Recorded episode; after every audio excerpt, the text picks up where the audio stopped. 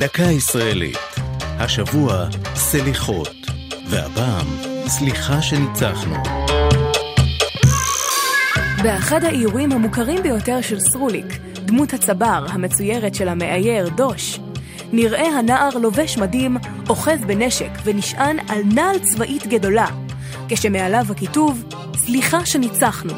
הקריקטורה הפכה לאחת המזוהות ביותר עם התקופה שלאחר מלחמת ששת הימים. היא הופיעה על גבי כריכת ספר מצליח שפרסם דוש, הוא קריאל גרדוש, עם חברו, הסופר אפרים קישון.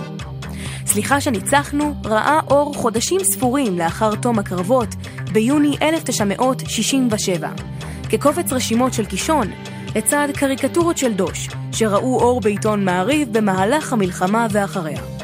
עם צאתו, הפך מיד לרב-מכר.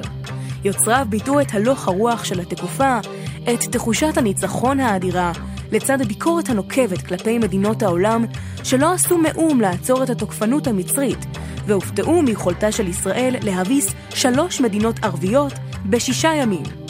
בספר טבע קישון כדרכו מטבעות לשון, המהלכים גם היום, כמו זבנג וגמרנו, תיאור למכת ניצחון מוחצת וזריזה. זו הייתה דקה ישראלית על סליחות וסליחה שניצחנו. כתבה נעמי שלו, ייעוץ הפרופסור רפי מן, עורך ליאור פרידמן.